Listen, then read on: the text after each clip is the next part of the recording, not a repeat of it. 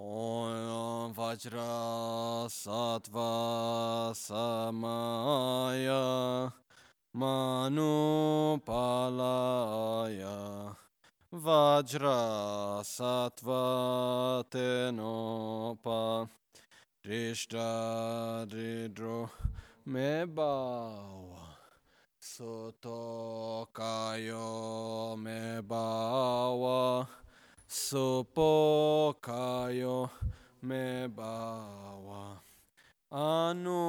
rakto me bawa sarva siddhi me praya sarva karma sutta me sitam श्रेयां कुरुहुं Ha ha ha ha ho. Recording. Oh, wow. Sarva Tathagata Vajrama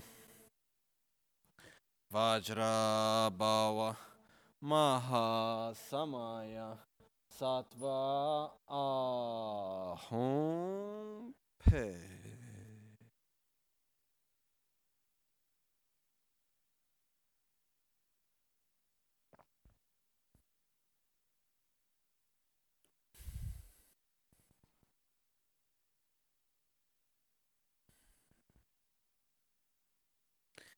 Neni sheja negi gyuni pangchala derne töpcha meni tembar chawatar dunga gyuda te gokpadan te shinglam sheja pangcha rikpar chashin tembar cha. So was said in the Uttara Tantra by Buddha Maitreya.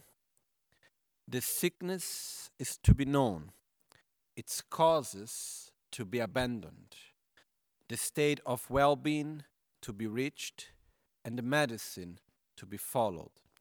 In the same way, the suffering, its causes, the cessation, and the path are to be known, abandoned, reached, and followed. So, again, the sickness, the suffering is to be known. The causes of such sickness, of such suffering, are to be abandoned.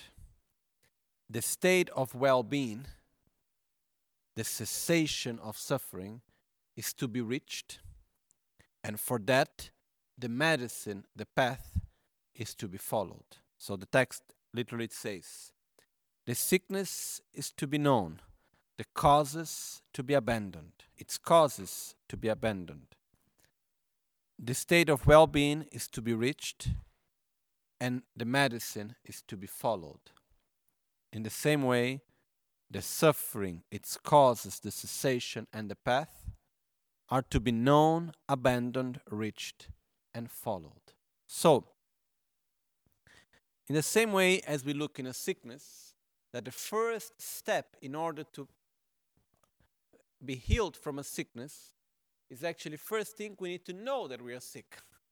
If we have no knowledge whatsoever of our state of sickness, we are not able actually to put the right effort in order to get cured. So the first thing is to understand what is our state of sickness. How am I? Because if I do not rec- recognize the fact of being sick, I'm never ever going to put the effort to get cured. This is it's very clear. It's like when there is someone, for example, that has a dependence on drugs or alcohol or anything like that, and you go to the person and say, "Look, you may you must stop doing it's harming you." But if the person does not does not recognize that it's harming himself, he's not going to stop. So for that reason, first thing is we need to recognize our present state of being. How am I right now? And this is this verse from the Uttara Tantra of Buddha Maitreya is actually the root of it, it's explaining the root of the Four Noble Truths. So first is the truth of knowing the sickness. Second, the truth of knowing the causes, sorry, the truth of suffering, knowing what is suffering. Second, recognizing which are the causes of suffering in order to abandon them. Third, recognize the state of cessation that is possible to reach. And fourth, recognize the path what is the path that we need to follow in order to re- reach such state. So,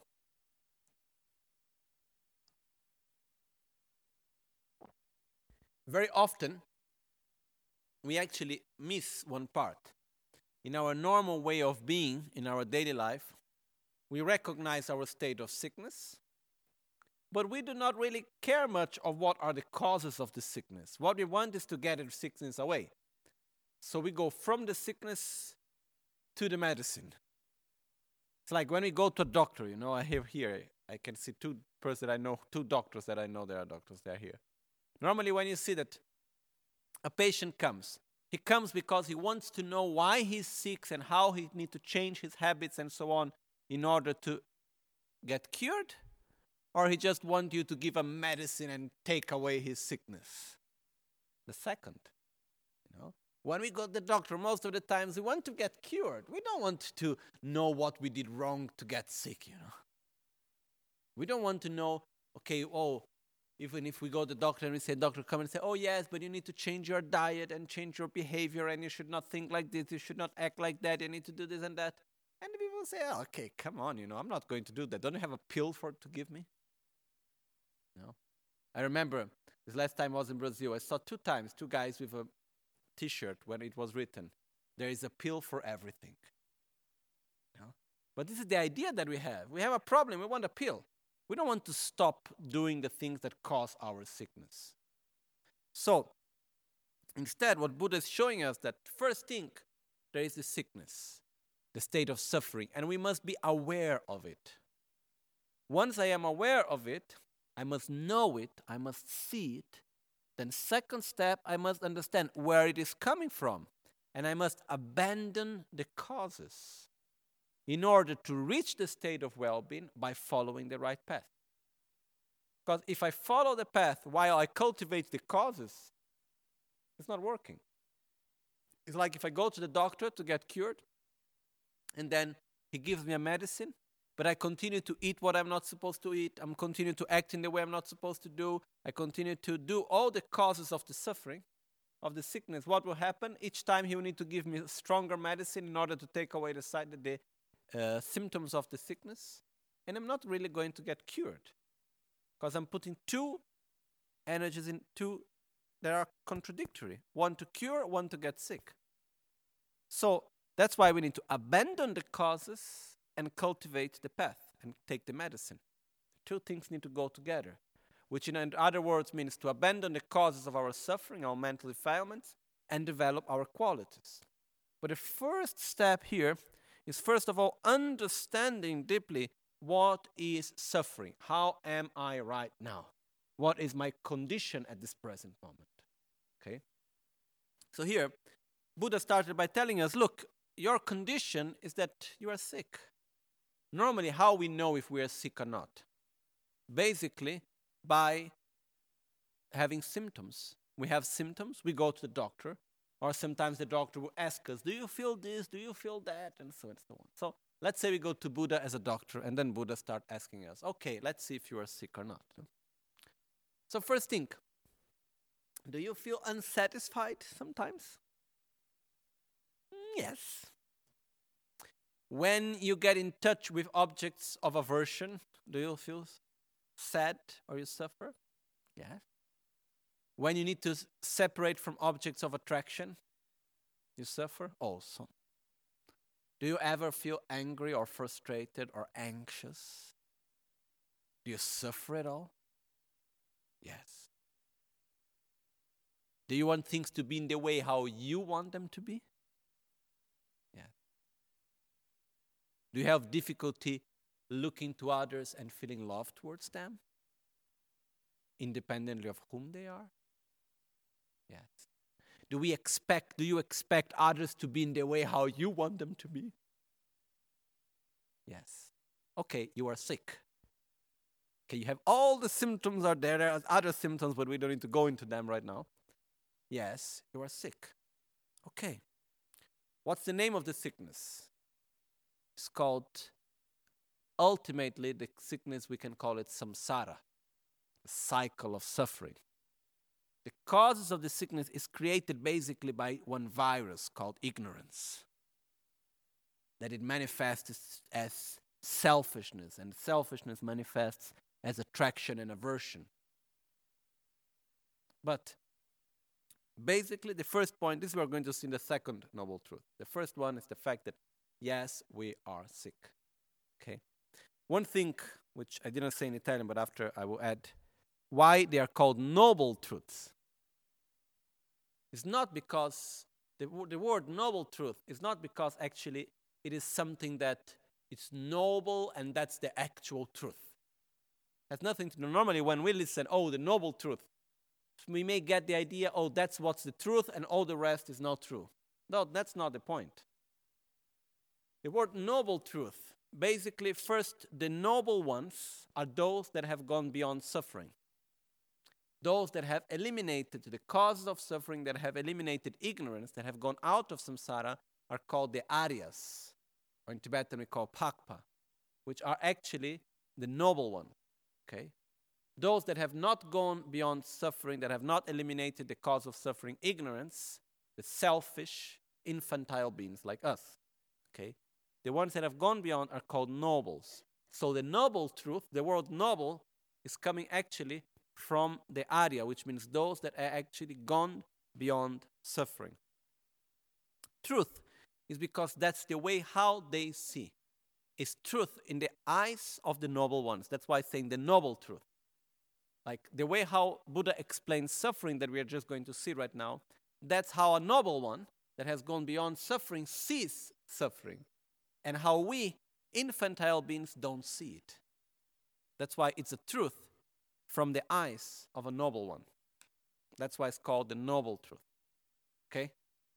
So, uh, in this sense, Buddha is saying, okay, let's see how actually suffering is. What's your condition? What's your condition? Buddha is telling us. What's our condition?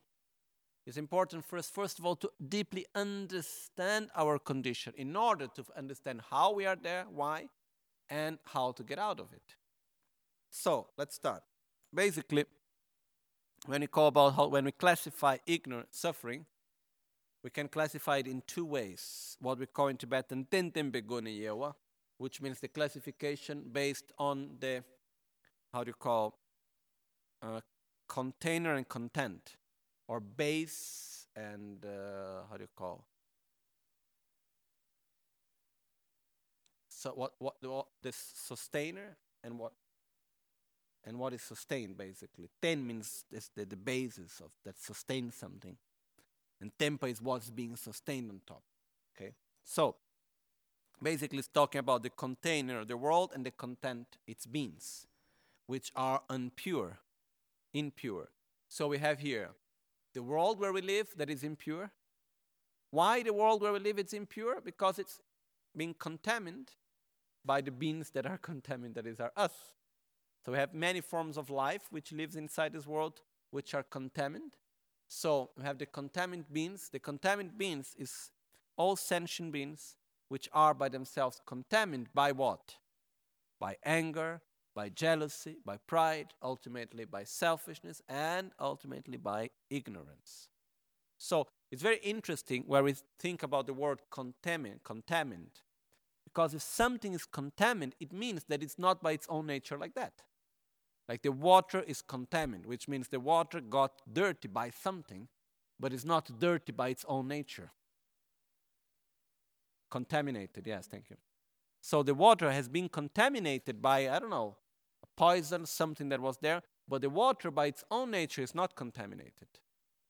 In the same way, when we say that we have beings that are contaminated, it means that us, we are contaminated by what? By ignorance, by selfishness, by anger, by attachment, and so on. But from our own nature, we are not in this way. So it's possible to eliminate, first of all. So here, one first way of seeing, they are actually, it says that when we talk about in this sense, this means they are not suffering, but they are the nature of suffering, which means until the moment that we are contaminated, we are going to suffer. Okay. But the main division is what we call in Tibetan Ngowa which means the division based on essence. So in essence, we have three forms of suffering. When we call a division of essence, it means that these three forms within the classification of suffering are, by their nature, suffering.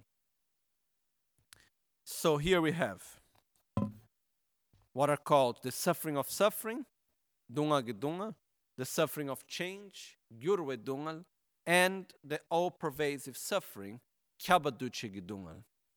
So here we start by the suffering of suffering. When we think about the suffering of suffering, it's actually quite easy to understand. It's all the sensations of suffering that normally we may have. So, first of all, let's try to see what's the actual meaning of suffering. Suffering are all the sensations that we have. We want them to end as quick as possible and not to come back again. Okay? And normally, when we talk about the suffering of suffering, it's divided into two forms. We have the suffering of suffering of bo- the suffering of body and the suffering of mind. The suffering of body are all the pain created through the body, all the sensations of suffering created through the body. Actually, it's also possible to have pain without having actual suffering, but this is something else. It's like it's a step beyond, which means suffering is always a sensation, but I can have a suffering that comes through the condition of the body or only through the condition of the mind. So, it's even possible to have a sensation of pain, having physical pain without actual suffering. But basically, normally for 99% of us, almost all of us, when we have pain, we have suffering. We can be able to deal better or worse with suffering, but most of the times we have this sensation. So, what happened is that from the physical suffering and mental suffering, as captured Zong Rinpoche, one of the gurus of Lama Gangchen, I was listening to one of his teachings recording on the three main aspects of the path, and he says, the suffering is divided into two suffering of body and the suffering of mind. The poor people mostly suffer from the suffering of body, the rich people mostly suffer from the suffering of mind. Ultimately, they suffer in the same way. So, which means that, first of all, in our own life, if we really look, most of the times, what's the type of suffering we have? Mental suffering. The physical suffering, we are quite good into avoiding it. You know, we have many medicines to take away pain. If it's too cold, we right away we find a way to eliminate our suffering of cold and heat. If we are hungry, we need to eat right away. And actually, in our society, if we look, we are so afraid of suffering, especially physical suffering. So we constantly try to avoid suffering. But the point is that by constantly trying to avoid physical suffering and by being afraid of physical suffering, we make our mental suffering to be even bigger and bigger. Okay? But the first thing, let's look at physical suffering. So, we are constantly looking for a way to avoid such form of physical suffering. So, in this way, we can see that actually we are rich. The fact that we don't have so much physical suffering, mostly we have mental suffering, it shows that actually we are rich. To be poor in this context means to be constantly in hunger, cold, heat, not be able to take care of one's health, and so on and so on. So this means actually to be poor in this sense. So we can see very well that we are quite rich materially because we can avoid quite well most of the sufferings of the body. Secondly, we have the suffering of mind. And if we look to our own life, we can see very clearly that most of our suffering is actually suffering of mind, which is sadness, insatisfaction, anxiety, depression, worries, fear, hatred, jealousy, envy, uh, loneliness, and so on and so on. Mental agitation. You know, all these things that we know so well.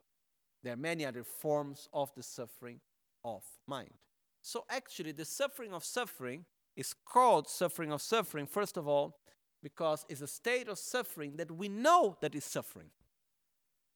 And we, all of us, we do our best to avoid it. All of us, we are constantly doing our best really to eliminate such suffering of suffering. This is something that we know quite well, we constantly do it. Okay, so that's it's fine. We don't need to go so much into details on that. The most important is the second type of suffering, which is called the suffering of change, or the suffering that changes. Gyurwe dungal, we say it in Tibetan. So, sorry.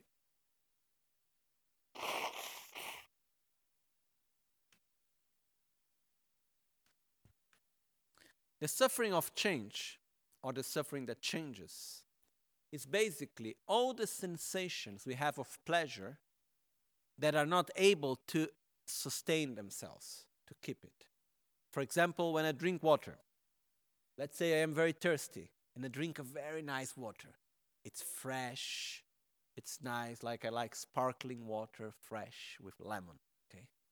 So let's say it's a very hot day I am very thirsty. And finally, I go there, I get my nice water the way I like, and I drink it.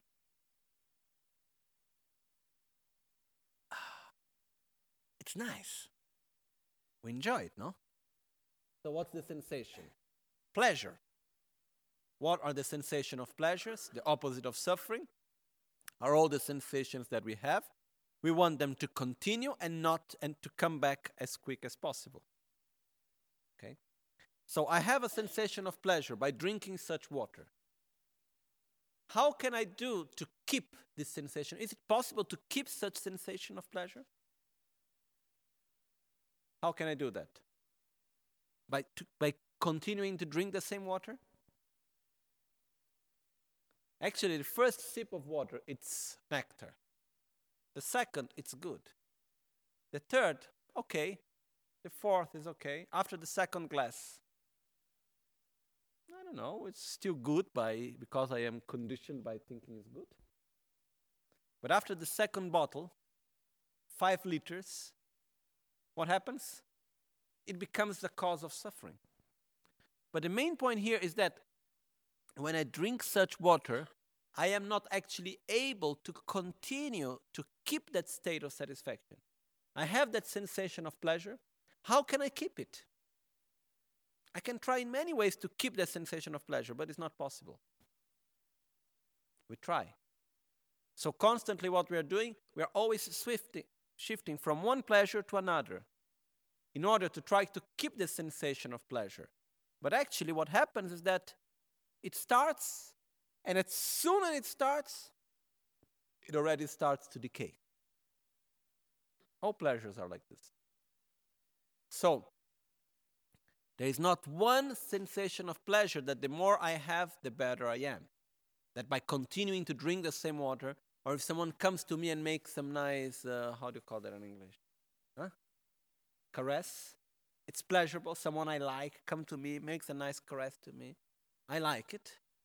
But if the person continues and goes on and on with the same intensity, the same attitude, everything the same, continues to go on after half an hour, one hour, two hours, three hours, goes on and on and on. It comes to a point where you say, okay, excuse me.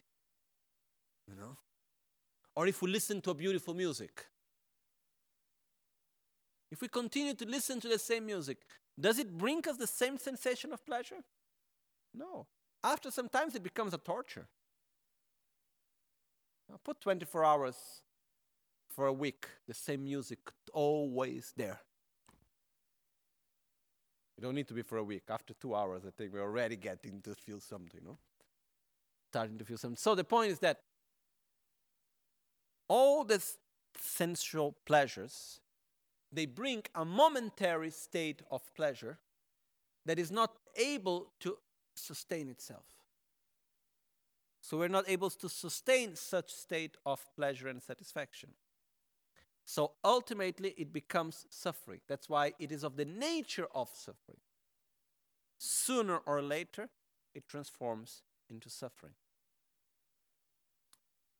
Also, we have so sensual pleasures, material things, any material things that we can possess.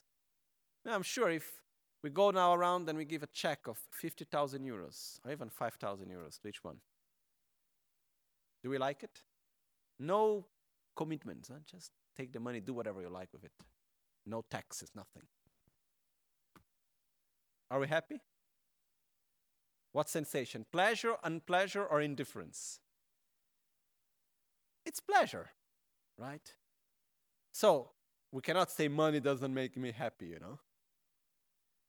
You get it? It makes you happy. The point is that it doesn't keep me happy.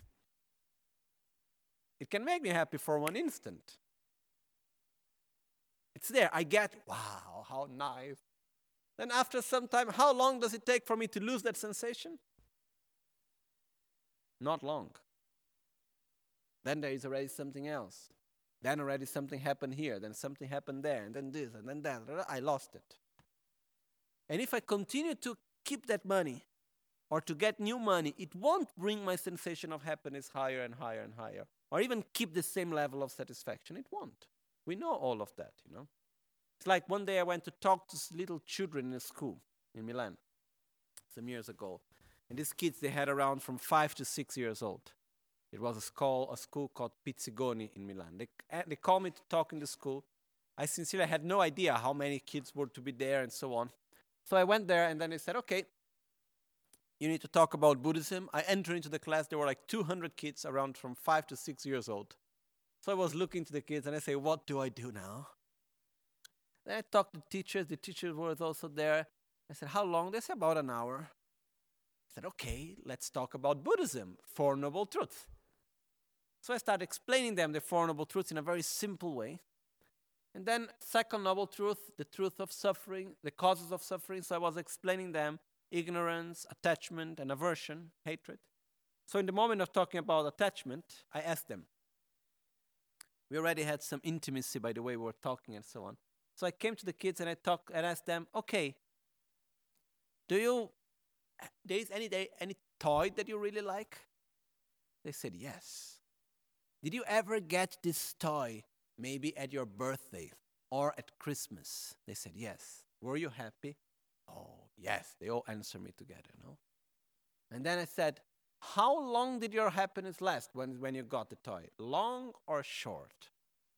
And then they answer me all together, Short. Do you still have the toy? Yes. Does it still make you happy as before? No. Do you want another toy? Yes. How long is the next toy going to make you happy, long or short? Not with so much intention, they answer me short. Then I ask them, if you still have the toy, why it doesn't make you happy as before?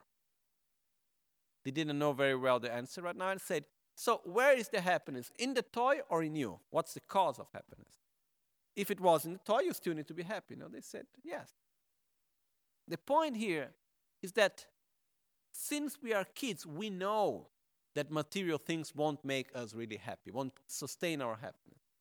But we don't know how to make any other game, so we are just changing. First, we have the toy and the doll and the little car, and then we have the video game, and then we change it for physical pleasures. So we start with the boyfriend, the girlfriend, then after we have the job and the money, then the house and the car and this and that, blah, blah, blah, blah, and then power and recognition and all these things. And we start, and constantly we change the toy, but we doesn't know other way how, another way how to play. But deep within, we know that actually it is an illusion of happiness. But still, we follow this path. So, the second noble truth, the, second form of suffering within the first noble truth, the second form of suffering is the suffering of change, which means that sensory pleasures, material gain, and recognition of our image which is like someone praising us and saying how wonderful we are, it, li- it makes us happy momentarily but is not able to sustain our happiness. All these three things are actually illusions of happiness. So even though there are sensations of pleasure, that sensation of pleasure is not able to be kept because it is of the nature of suffering. So, normally what we do, in order to eliminate the first form of suffering, which is a more gross form of suffering, the suffering of suffering, what we do, we take refuge within the suffering of change. We take refuge in things that are transitory, are impermanent. And at the same time, it's like, you know, sometimes we can feel sick and there is something that we can eat or we can drink that actually make us the symptom to feel a little bit less. So we feel pleasure momentarily. but the same thing that we are eating or drinking makes our own sickness to be worse. Like, for example, sometimes I feel I have sometimes some little problem in the liver. And when I, li- when I feel that my liver is a little bit heavy, at the very right moment, if I drink Coke, it makes me feel better. But after it makes me feel worse.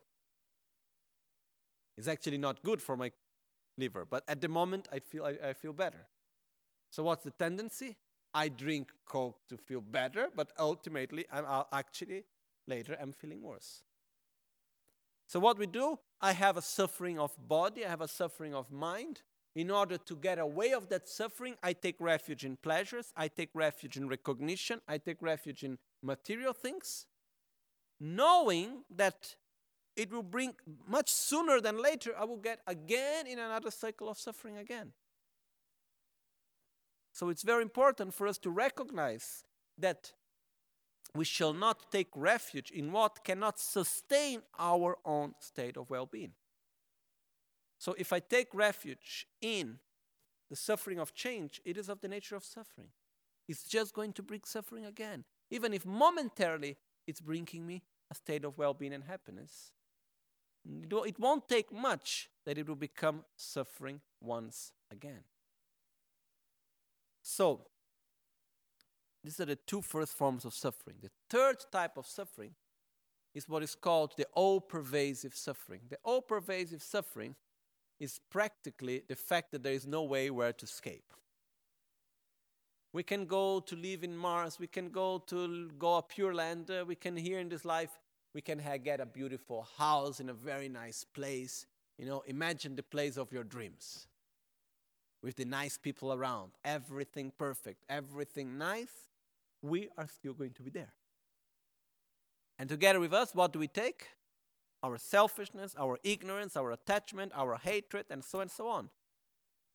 And so we suffer. The all pervasive suffering is our body and mind, which are called the five aggregates, that are polluted by our own mental defilements, which is ignorance, selfishness, attachment, aversion, and by the karma, which is the actions that we do from that. So, there is nowhere to escape. It's like we are ready, we have like, it's like the seeds for suffering. So we just need to get some earth, some sun, and then it comes out. It ripens as suffering. So, in the same way, for ourselves, it doesn't matter where we go, even if we can be reborn in the God realm, where there is no gross form of suffering. The suffering of suffering in most of the life of a God realm doesn't exist. Know, it's pure pleasure. It said that you think about the, some food, you experience the taste, and you're satisfied. You, uh, by looking at each other, there is even not the need of touching each other. Just by looking to each other, it's possible to experience pleasure of union. It's just like so much pleasure in so many ways in the realm of God. There is no gross form of suffering.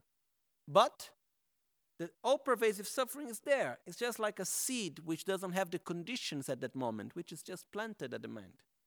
Because why? There is still selfishness there, there is still ignorance there. So, as soon as the conditions appear, suffering ripens very strongly once again. So by the end of the life of the God realm, when they start to die, they have seven days of the process of death in the God realm, where they start to lose their own light, they start to lose their pleasures, and so on and so on, and the suffering is tremendous. So, the point is that even if we have a momentary state of well being, which is possible to reach also through meditation, it's possible to go into very deep levels of meditation in which the suffering of suffering and the suffering of change do not exist. But still, it's just a matter of ending the moment of meditation, then it will come back again. So it's not a solution.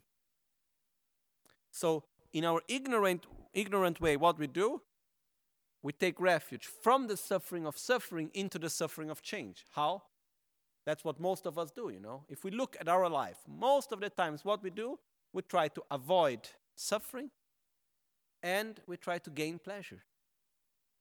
That's what we do. You know, we are very basic. Very, very basic, the level that most of us are. So, there is a further level which, once we are able to abandon such attachment, to be able to be free from the suffering of change, it's possible that we take refuge within the state of this all pervasive suffering, which is a state of total n- neutrality. But which is not enough, because as soon as the state ends, suffering comes back again.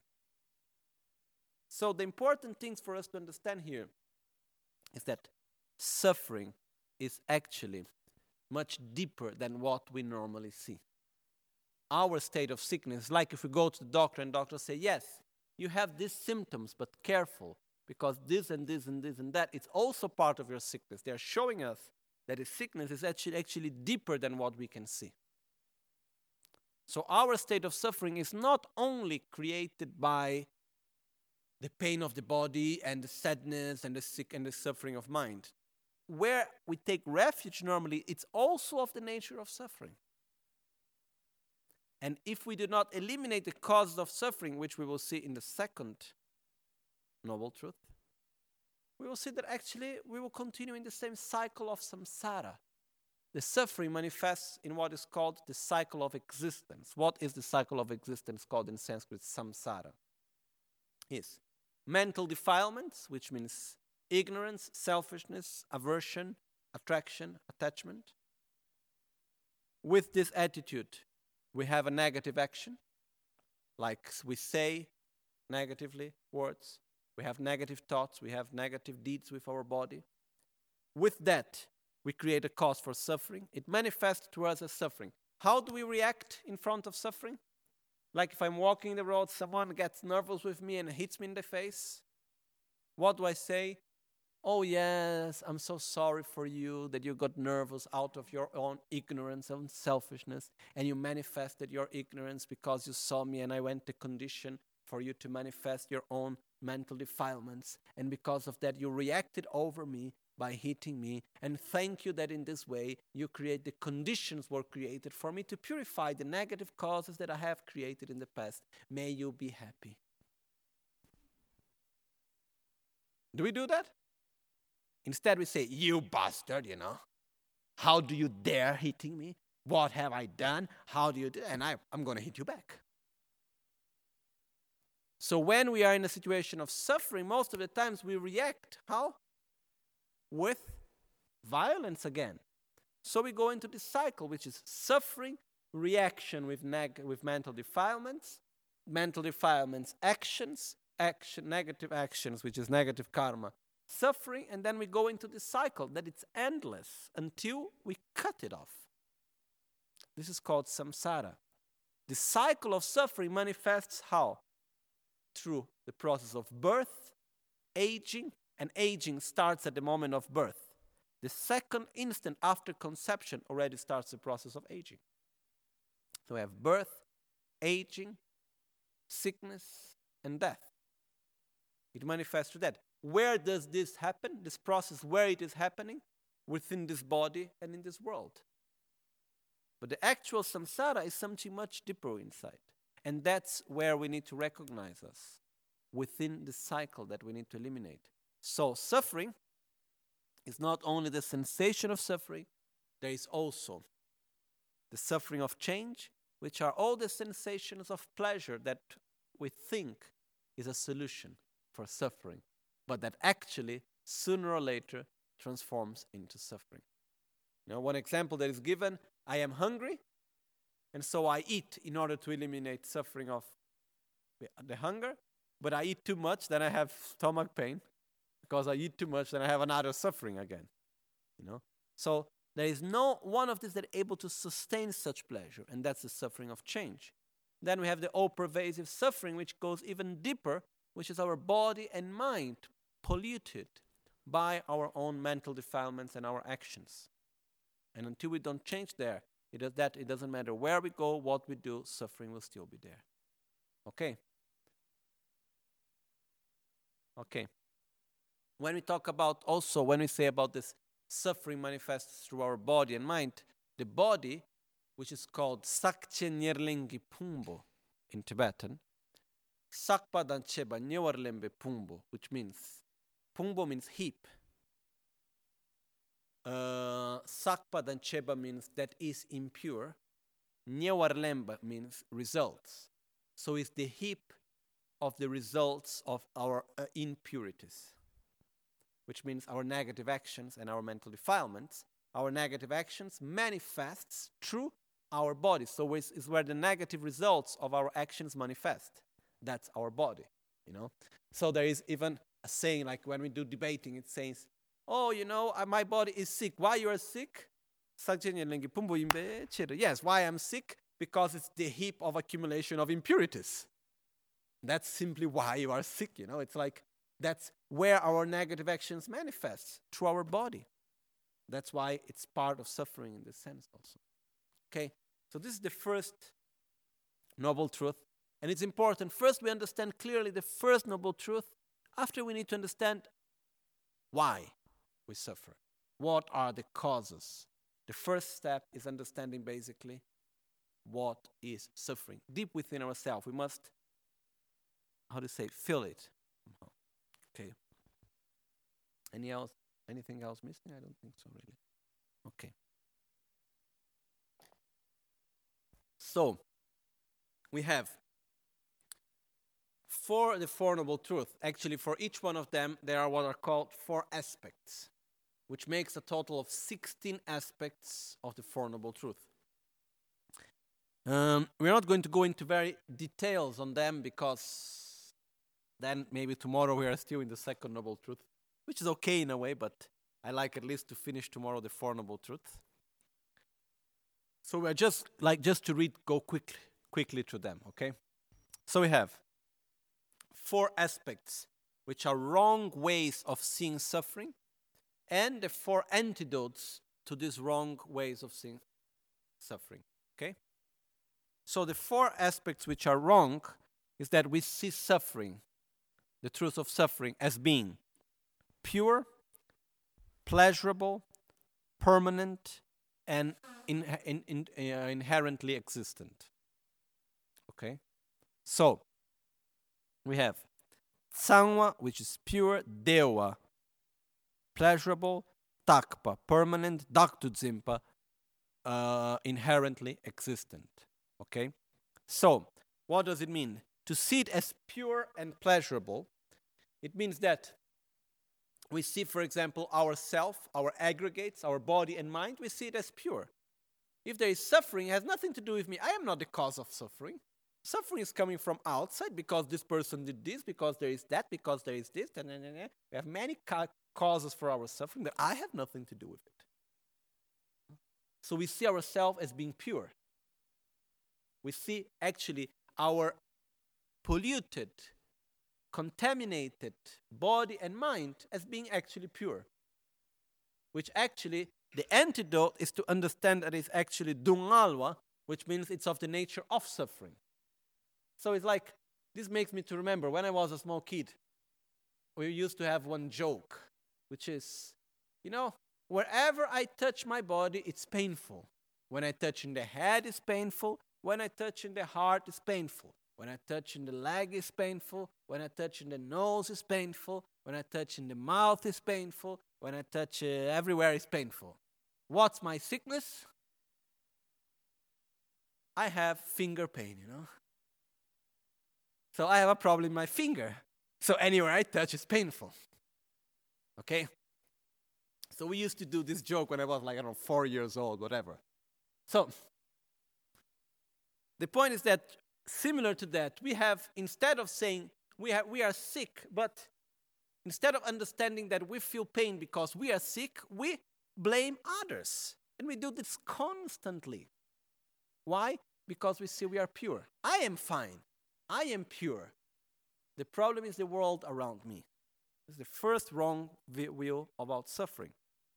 Second, we see ourselves, we see what is actually of the nature of suffering of being pleasurable.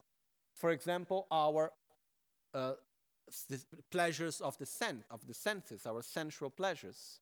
As we have seen before, they are of the nature of suffering, but we see them as pleasurable. Okay?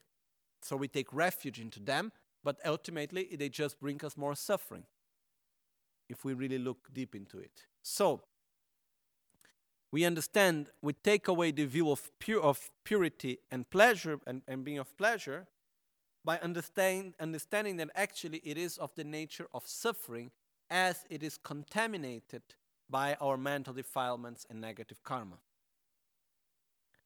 Next step, we see suffering as being takpa, permanent. We think that suffering is permanent, and we could go hours talking about this here, but the first main point is that when we get when we are, have a problem or when we are suffering, how do we see the problem? Okay, it's gonna pass because it is impermanent and so on, or we say it's gonna last forever. In that moment, it looks like it's going to last forever. It's like you know, you see a person that is not feeling well. The person, oh, but I, am not, am going to be like that all my life. No. But we think that we grasp at it as being permanent. We also do with the pleasurable things. Huh? When there is a problem, we think that the problem is going to be there forever. When there is a moment of pleasure, we hope that the pleasure will be there forever, and we get sad when it doesn't. So, instead, we must understand that suffering is impermanent. Mitakpa, it's constantly changing. It depends on causes and conditions.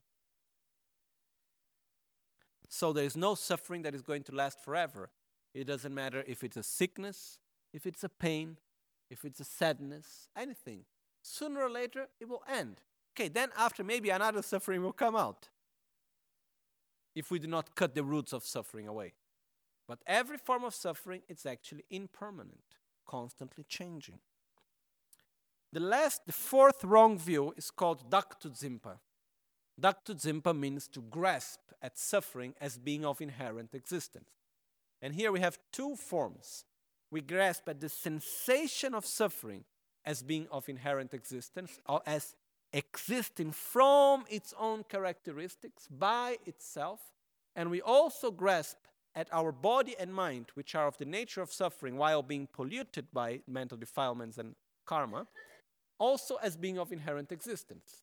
So I, I exist like that independently of anything else. That's how I am. While actually, why are we in the way we are? Because we are in, interdependent, because of causes and conditions that made us to be such. So here we have two solutions, which is Tompa and Dakmeba. Tompa means is empty of inherent existence, looking at suffering itself. And Dakmeba, it lacks an identity that is inherently existent, which means to looking towards our own self. So I do not exist as a miserable being by my own nature inherently. Why am I why am I suffering now? Because causes and conditions were created in a way for me to suffer. Through ignorance, through attachment, through aversion, I did negative actions which brought the results, and I continue to act negatively. So I am still there. But if I change the conditions and I change the causes, suffering changes. So, four aspects to abandon purity, pleasure, permanence, inherent existence. Four antidotes impermanence, suffering, emptiness, and lack of inherent self, which are the antidotes. The actual four aspects is, eh, is being impermanent, nature of suffering. Suffering is impermanent. Suffering is of the nature of suffering is of is miserable is of the nature of suffering. Suffering is empty of inherent existence, and suffering lacks as an inherently existing self. These are the four aspects, which are an antidote for seeing suffering as being pure, pleasurable, permanent, and inherent existence. Existent. These are the first four aspects. Okay. For each four aspects, there are the four wrong views through which we have the four antidotes. Okay. The importance of this is by seeing this, we can have a more clear idea about suffering and how we relate, relate in a wrong way towards suffering and what are the antidotes of it. Okay.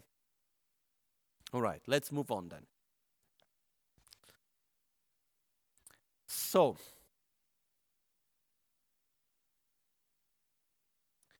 when we talk about the causes of suffering, which is the second noble truth, the first noble truth, the truth of suffering, and once we have understood suffering, it's already a good part. We shouldn't feel miserable for talking about suffering. We shouldn't feel miserable to see suffering.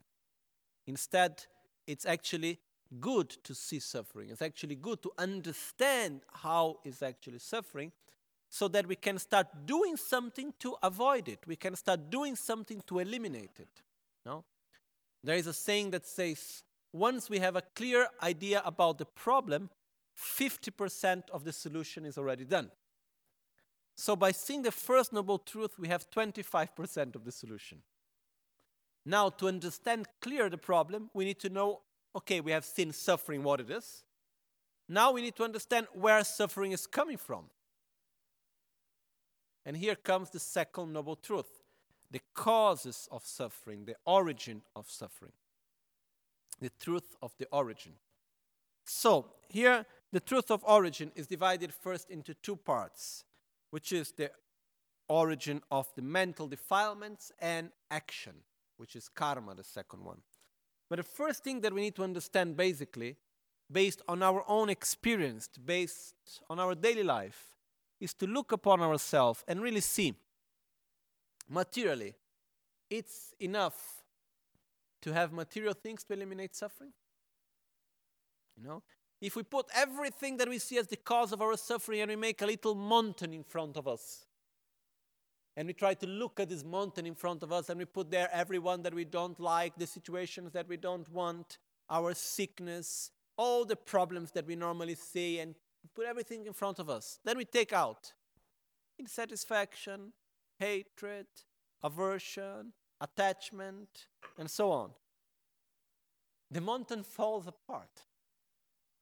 Instead, if we do not take away our inner mental defilements, it doesn't matter how much we try to climb and eliminate this mountain, it's still going to come back. No? It's like the example that I gave already many times about the genius of the lamp. You know? Like say we come here to the Gompa at a certain time, and then we see a vase and we touch the vase and comes out a sort of a genius, a protector, and comes and say, okay, you have two choices. It's not like three wishes. It's a bit different. So we say two choices. First choice, I can give you anything material. You want to change your body? One instant. You want to have a better house? How many houses? You want to change your bank account? You want uh, to have anything material? Job, money, anything you want. In one instant. You can get anything that you want for yourself. The other possibility say, but one thing, I can change anything outside. Inside, I cannot do anything. Second choice, the body, is the one you have. House, no change. Bank account, no change. Job is the same. People around you is the same. Everything remains the same. But the genius comes and say, what I can do, I can change what is inside. I can give you satisfaction, joy, spontaneous joy. I can give you love, compassion, patience, wisdom, stability. What do you want? Which of the two geniuses you choose? If you say, I want both, it means that actually we want the first. If we say, oh, I want both, it means that yes, it's true that the second one is also good, but I do not 100% trust the second one.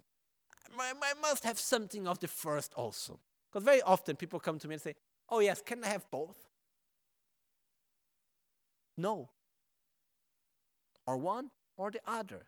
But in the moment we choose both, we want both, it means that actually deep inside we do not have trust in the second.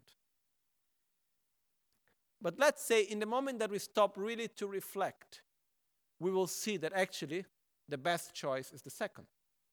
Then comes the question in our daily life, where are we putting our energy to generate the first or to generate the second? That's the question that we should make to ourselves in our daily actions, in our daily life. Then, by seeing this, that actually the main cause of our suffering is within ourselves, we can also see that by observing when we look at the conflicts that exist in this world, the conflicts that are there within ourselves, the conflicts with our friends and families and job, and uh, local conflicts, national conflicts, international conflicts. There is not one conflict that is not existing because of selfishness, attachment, anger, desire, aversion, jealousy. It's all coming from inner aspects. If we take away all of this, the conflicts simply go away. So, what Buddha is telling to us is look, the problems are starting from within. Suffering is coming from within, from our own mental afflictions and from the actions we do by that. So, when we talk about mental afflictions, are all the attitudes of our mind that generate suffering, are not only violent actions. For example, desire, desire and attachment. You know, one time I was reflecting, I was saying, what is wrong with desire? I like something. Let's say I like water. I take the water, I drink the water, I enjoy the water, I'm not harming anyone. What's the problem about it? No problem. Actually, not. There's many problems. The problems start in the following way. In the moment that I go there and I get the water, because I like it, it becomes my water. In the moment that the water is my water, what happens after that is that as soon as there is anyone or anything nearby me that I see as a cause of taking away my water, for example, I am having my water, comes another person and say, I am thirsty. What reaction I have towards that person? Attraction, aversion, or indifference? Aversion. Even if I give him my water, inside there and say, Oh no, please don't drink too much. That's my water. How come, you know, and why you took it? We generate suffering out of that. So the stronger is the desire in the sense of projecting our happiness in what cannot sustain it the stronger will be our aversion towards that that we see as one um, threat for our own having our object of attraction. The stronger will be, will be our insatisfaction also. The more I want, the more I need, the more I don't have, the more I miss. The more my insatisfaction becomes stronger at the same time. So, based on that, when we talk about mental afflictions, are all those feelings, all those aspects of our minds which actually generates suffering in ourselves, that generates a sensation of insatisfaction. And desire is one of them. Because actually, if desire by itself would be pleasurable, we would have no need to gain the object of desire. Instead, why we want so much when we have desire for something? Because desire is unpleasurable, because desire is of the nature of suffering. So we must have the object of desire. And here we must make a distinction between pleasure and desire. You know, it should be possible to have pleasure, to have actually a sensation of well being without attachment. That's our goal also. So,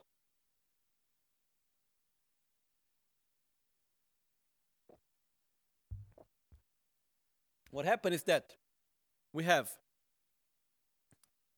basically six root mental afflictions, six root attitudes that generates a suffering, which are desire, attachment, döchak, aversion, anger, khongtro, um, pride, arrogance, ngagyal, then uh, we have ignorance, marikpa, afflictive doubt, tetsomnyomonchen, and wrong view, tawanyomonchen, or lokta. Okay? So let's see one by one. The first one, desire, is what we have just seen And basically, desire is the mental factor, the aspect of our mind that grabs at things and has difficulty to let them go, projecting our happiness in what actually cannot sustain it. Which means grabbing at impure objects. What are impure objects? Are objects that even though we grab at them as causes for happiness, they are not able to maintain such state of happiness, as we have seen before. So I want my water. When I get the water, I am happy, but this happiness cannot be sustained. And I have attachment to that. So I don't want to let it go. Sooner or later, I need to let it go because it ends. Sooner or later, I need to separate myself from it. And I suffer from all of that. So that's basically our desire. Desire is one of the main causes of our suffering. And if we look, most of our life, we pass most of the time divided between two things trying to get the object of desire and trying to put away the object of aversion. Great part of our life we pass within these two things. And because of that, we have the second main cause of suffering, which is aversion, anger, which basically is I project that something is the cause of my suffering, and for that reason, I want to throw it away. I want to create distance. I want to eliminate it because that's what is generating me suffering. So let's say the bottle is in front of me, a person said me this, I see that person, or let's say now I put the bottle here, I say the bottle is the cause of my suffering, I don't like the bottle. So what I do?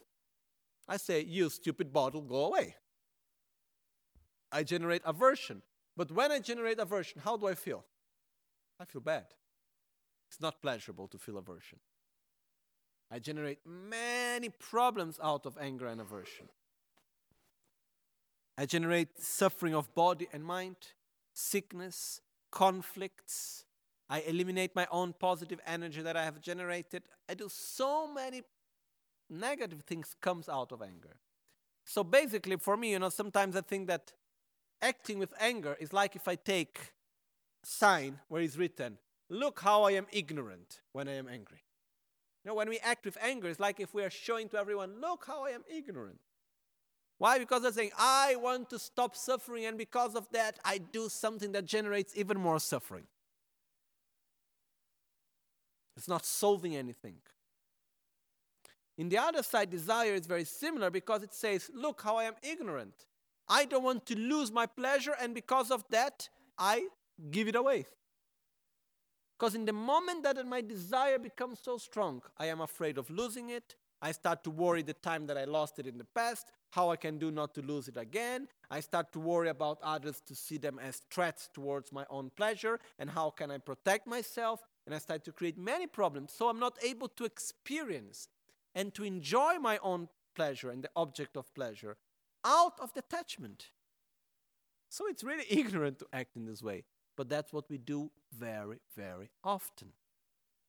Third, root affliction. So the third root affliction basically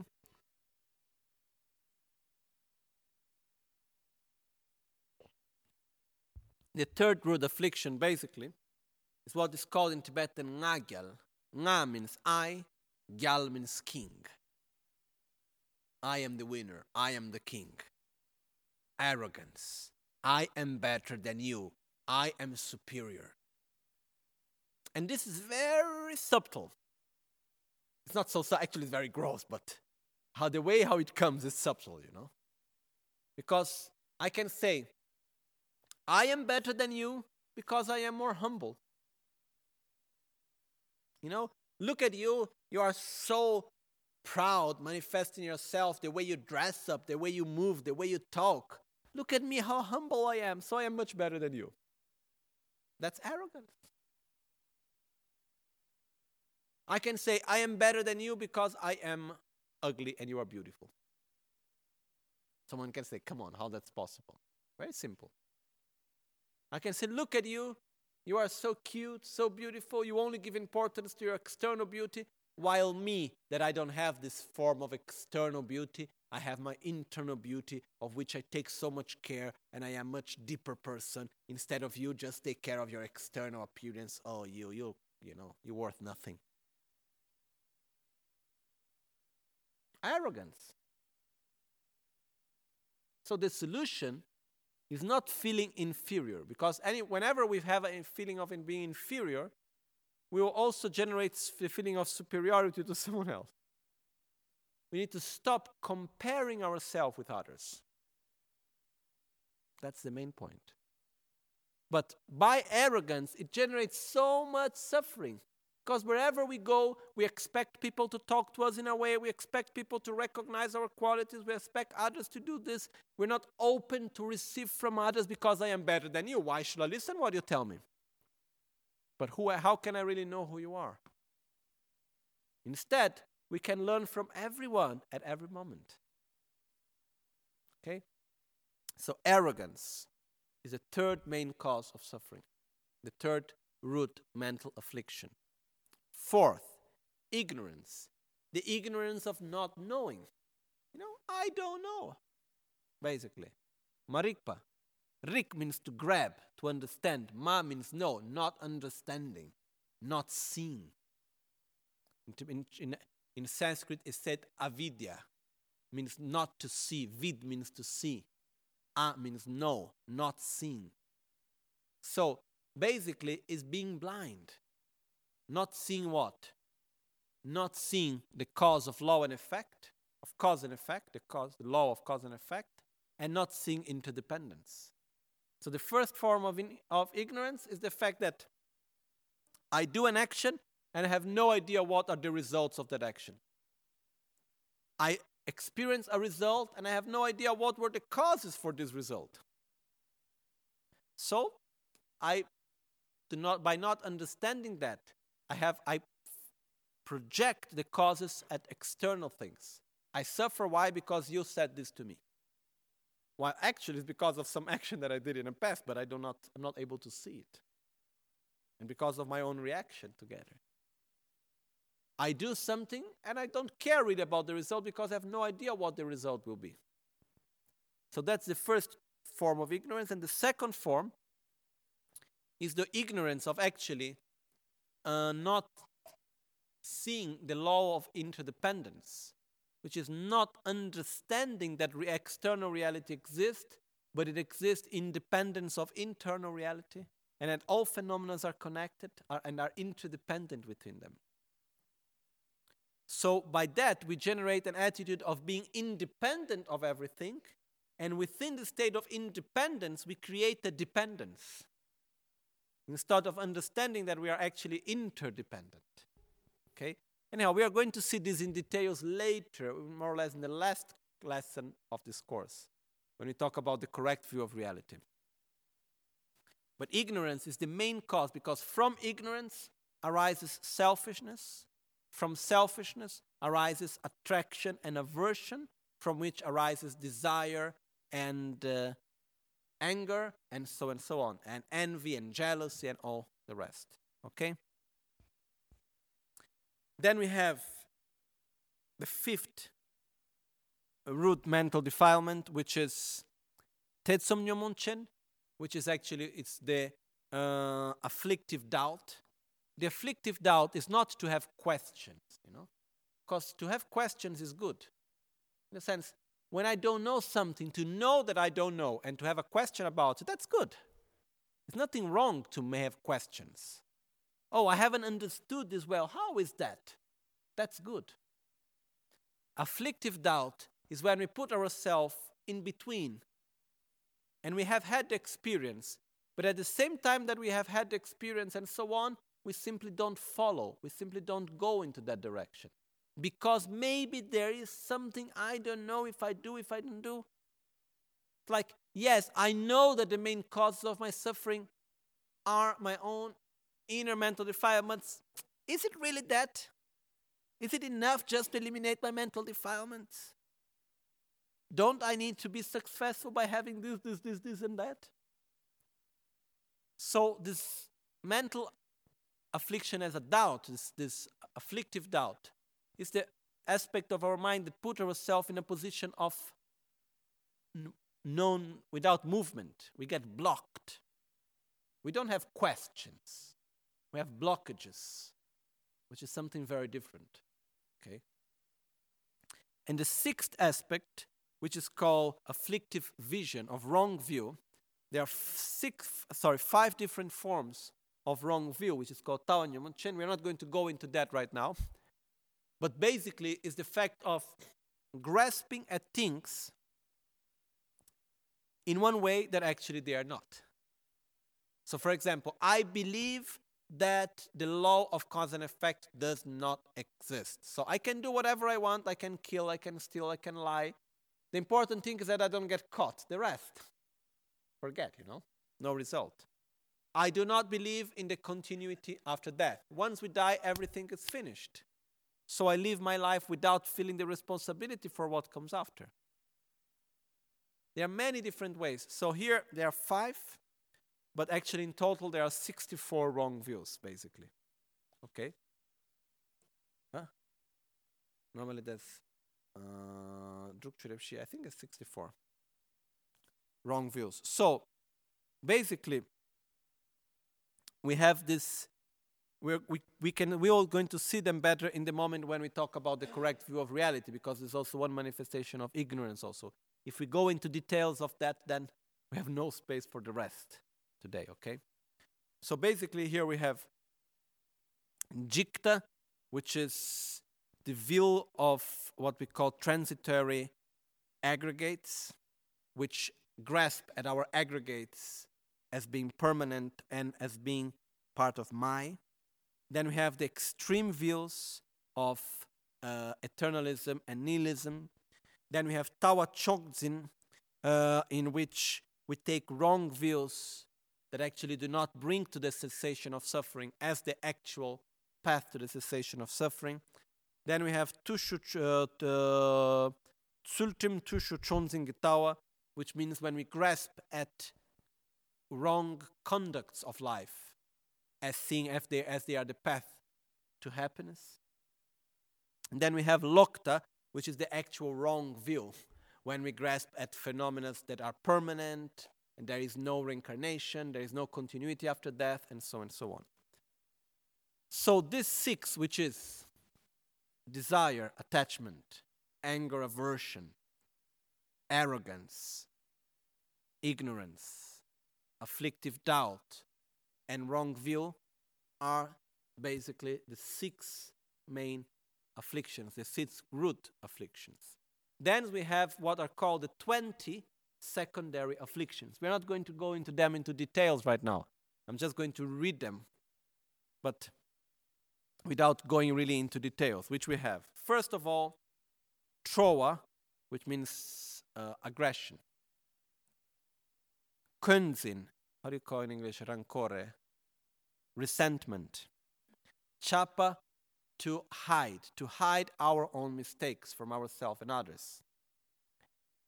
Tsikpa, violence, mostly verbal violence also. Tratok, envy. Xerna, uh, miserliness. Gu, uh,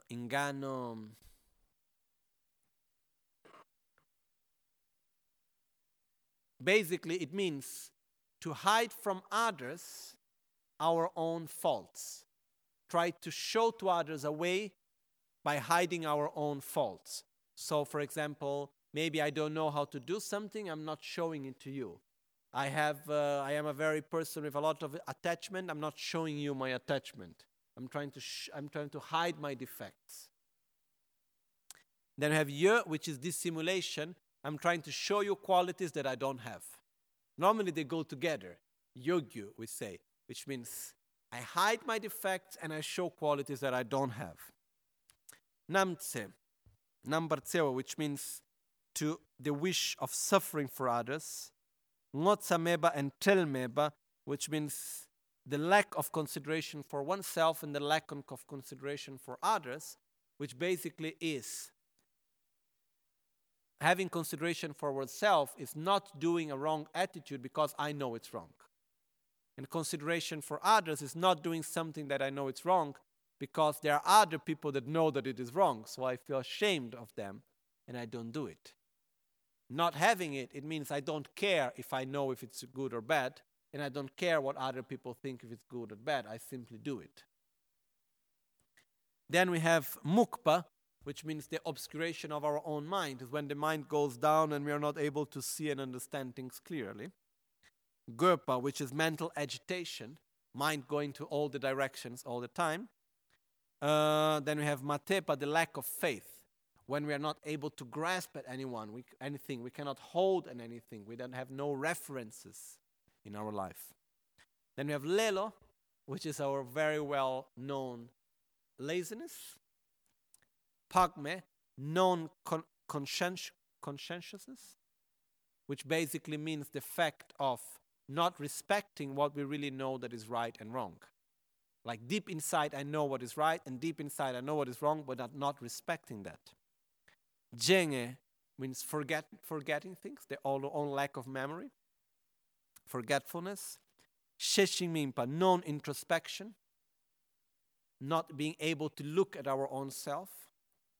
And the Namyen, distraction, which is the mind going everywhere around, not being able to focus at something which means being distracted. I can be, it's actually, it's different than mental agitation. Mental agitation is going one direction, other direction, other direction. Distraction, I can be in one direction, but that's not the right direction. Okay? That's the basically difference. So with this, we have the six root mental afflictions and the 20 secondary mental afflictions. So what happened here? the second noble truth, which is the truth of the causes of suffering, is created by mental afflictions and action, which is karma. So basically, karma, the word karma means action, which is the fact that through these mental afflictions, what we do, we say, we talk, we act physically, we make decisions, we have thoughts and emotion. So we act, we do, we interact. And by such actions, we create causes for suffering that manifests as suffering, and we react with another negative action. Another aspect of action also is that the more I act in one way, the more I will continue to act in that way. The more I act with anger, the more angry I will become. The more I act with insatisfaction, the more insatisfied I will be. And like this, we can go on and on and on. So,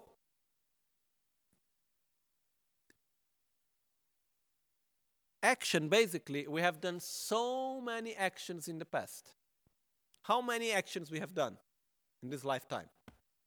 How many thoughts, words we said, thoughts we had, actions physically we did out of ignorance, attachment, desire, aversion, anger, and so on and so on endless, no?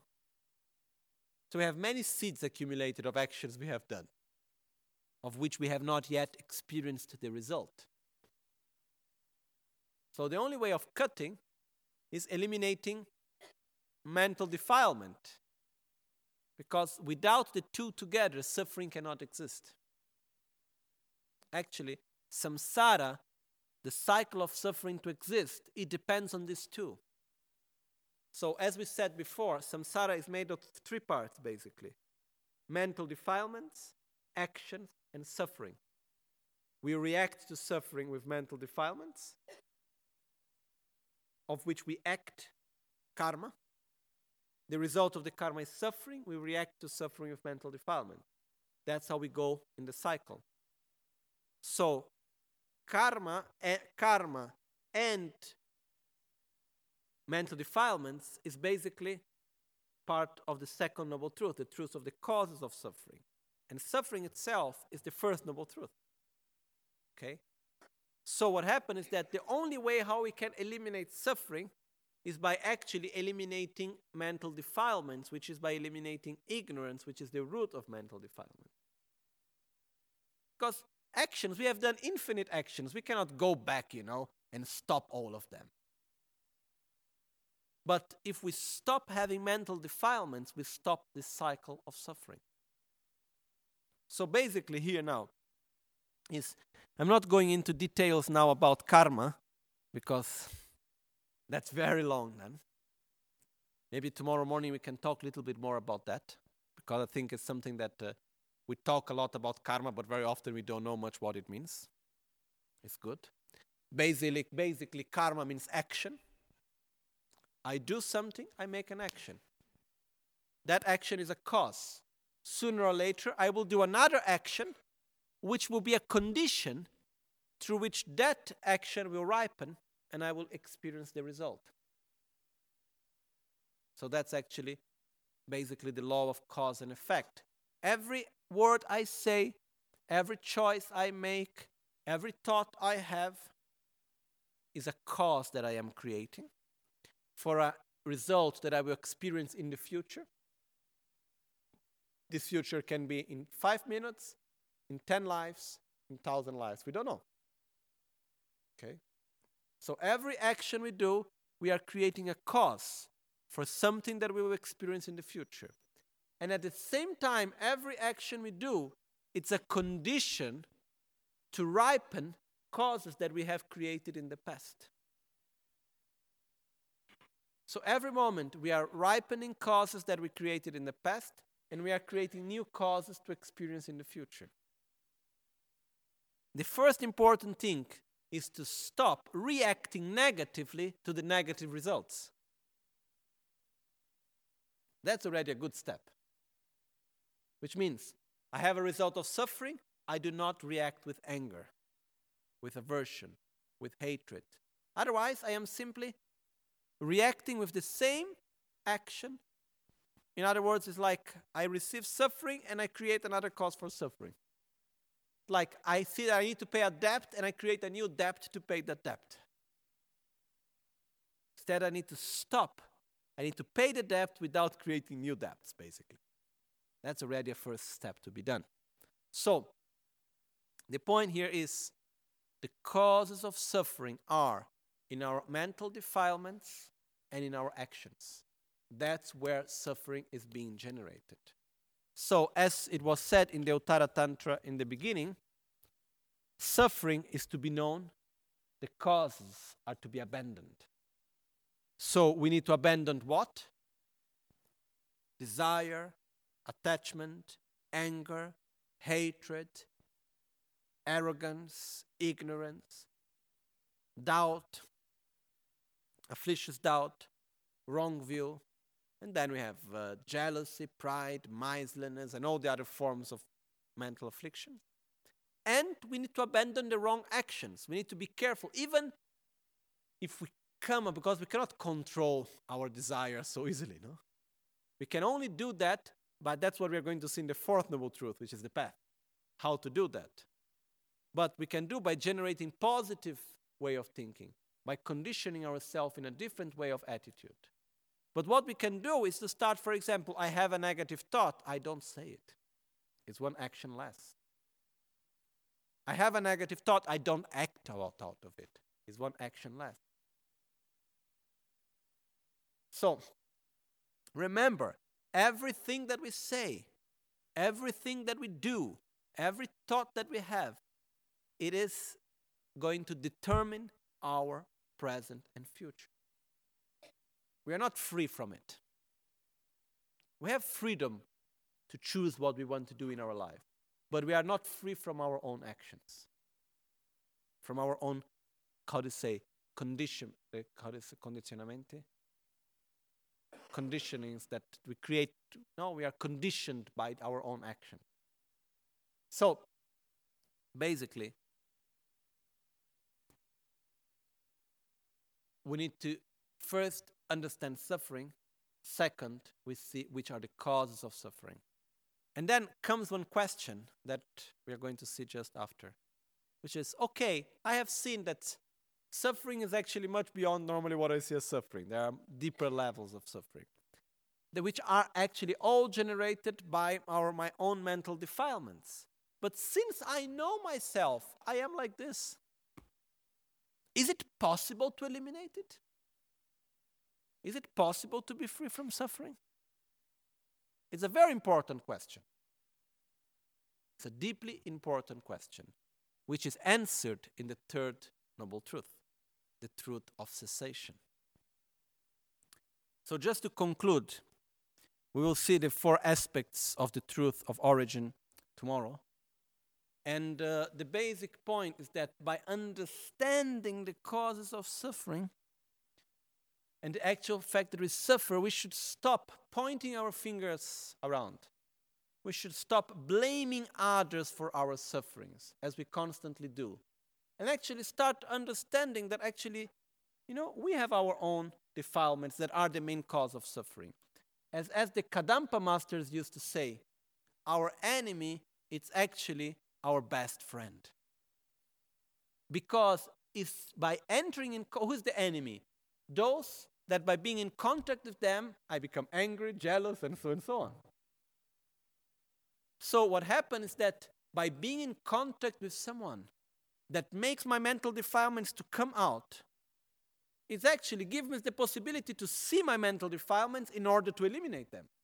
Because if the mental defilements are hidden somewhere behind, I'm never going to be able to take them out. It's going to be very difficult. As Kyabje Pabongka Rinpoche, you know, the guru of Trijang Rinpoche, we have him depicted there on the left side of these three masters depicted there. He, used, he said, the mental defilements are easily eliminated when manifested, such as the poison in the blood can be easily eliminated when manifesting through the skin. It's painful, yes, but it's possible to eliminate it.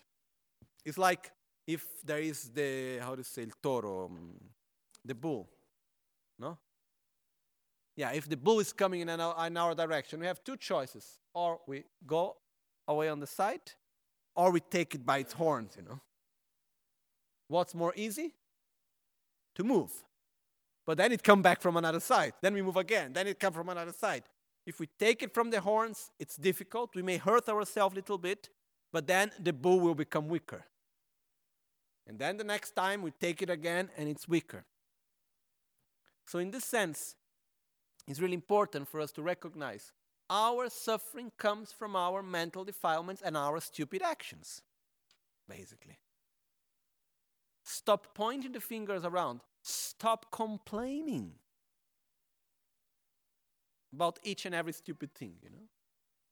Concentrate in what is really meaningful, which we will see tomorrow. But first point, okay, how good I can see I am weaker than I thought. Because, you know, I am sure every one of us have already experienced a situation where suddenly we had a reaction that we never thought we would actually have. Why we had this reaction? Because there was a condition that showed us a shadow that we couldn't see before. It's not that the mental defilement was not there. Suddenly a monster come out because it's in there. Otherwise it would never come. Luckily, someone made a condition for us to see the monster so we can do something about it. There are two ways that we can have approach to our life from my personal perspective. One is in which we simply survive, which is one day passes, okay, it's gone. Oh. Okay, today I wake up again. Let's try to make the day go by. Anytime I have suffering, anytime I have difficulty, I try to escape out of it. I try to escape of that suffering. I take refuge in drinking, I take refuge in pleasures, I take refuge in money, in all the things that can give momentary pleasure and that I can be far away from myself. Okay, you know, if we want to live the life like that as cowards, fine. It's a choice. The other choice instead is to say, I don't want to be like my, live my life as a coward. I want to look at my eyes. I want to deal with my defilements. I want to become a better person. I want to be able to deal with situations positively. I want to develop from this to the next life and so on. And if I want to do that, then I should every day put an effort look myself in the eyes, work in this way, really deal with my own shadows every day, slowly, slowly, and stop blaming others. Generally speaking. So this is like simple. So If we start acting in this way, it means we understood something from the first two noble truths. And we should do it with joy, not with heaviness, not with pain. We should do it with joy. Because finally, after lives and lives and lives, we are doing something right. We are recognizing the right causes and we are going in the right direction. Lame kutse rapten chi namkar chinle cholchur gepa dang losan tempe dreme sasum gi drowe munse tatu ne gyurchi Nimo dele tsendele nime kuyan delek shing Nyinsen taktu delek pe Concho sumge jingi lo. Concho sumge ngodrup tsol. Concho sumge trashisho. At dawn or dusk, at night or midday, may the three jewels grant us their blessings. May they help us to achieve all realizations and sprinkle the path of our lives with various signs of auspiciousness. Trashidile.